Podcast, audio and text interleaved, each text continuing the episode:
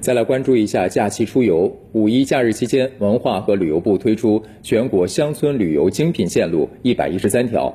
各地在严格落实疫情防控的同时，推出了各具特色的活动，让人们的假日生活丰富多彩。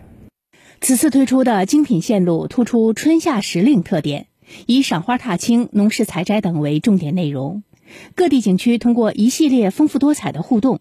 在保障游客出行安全、疫情防控措施到位的同时，逐步恢复景区旅游规模。在云南弥勒东风韵景区，五一假期近千亩马鞭花迎风盛开，吸引了众多游客前来游玩。当地景区结合疫情防控实际情况，精准有序开放。景区活动中提供一系列适合不同客群的旅游产品组合，并打造旅游与农业的联合发展模式。免费开设乡村集市，带动周边村镇发展振兴。企业的用工百分之八十都是来自周边的这个村镇，大部分是来自周边的一些老乡。每逢节假日，通过一系列的活动，帮助乡村振兴集市进行引流，为村民积极进行创收，从而带动周边村镇的发展。五一假期，在山东枣庄山亭区的雪山农场，游客络绎不绝。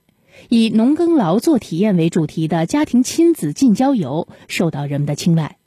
孩子们在爸妈的带领下来到这里，体验收蔬菜、施肥、喂养家禽等农耕劳动，让他们对劳动节有了更深的理解。今天我在这里学会了割韭菜和种辣椒，捡了非常多的鹅蛋。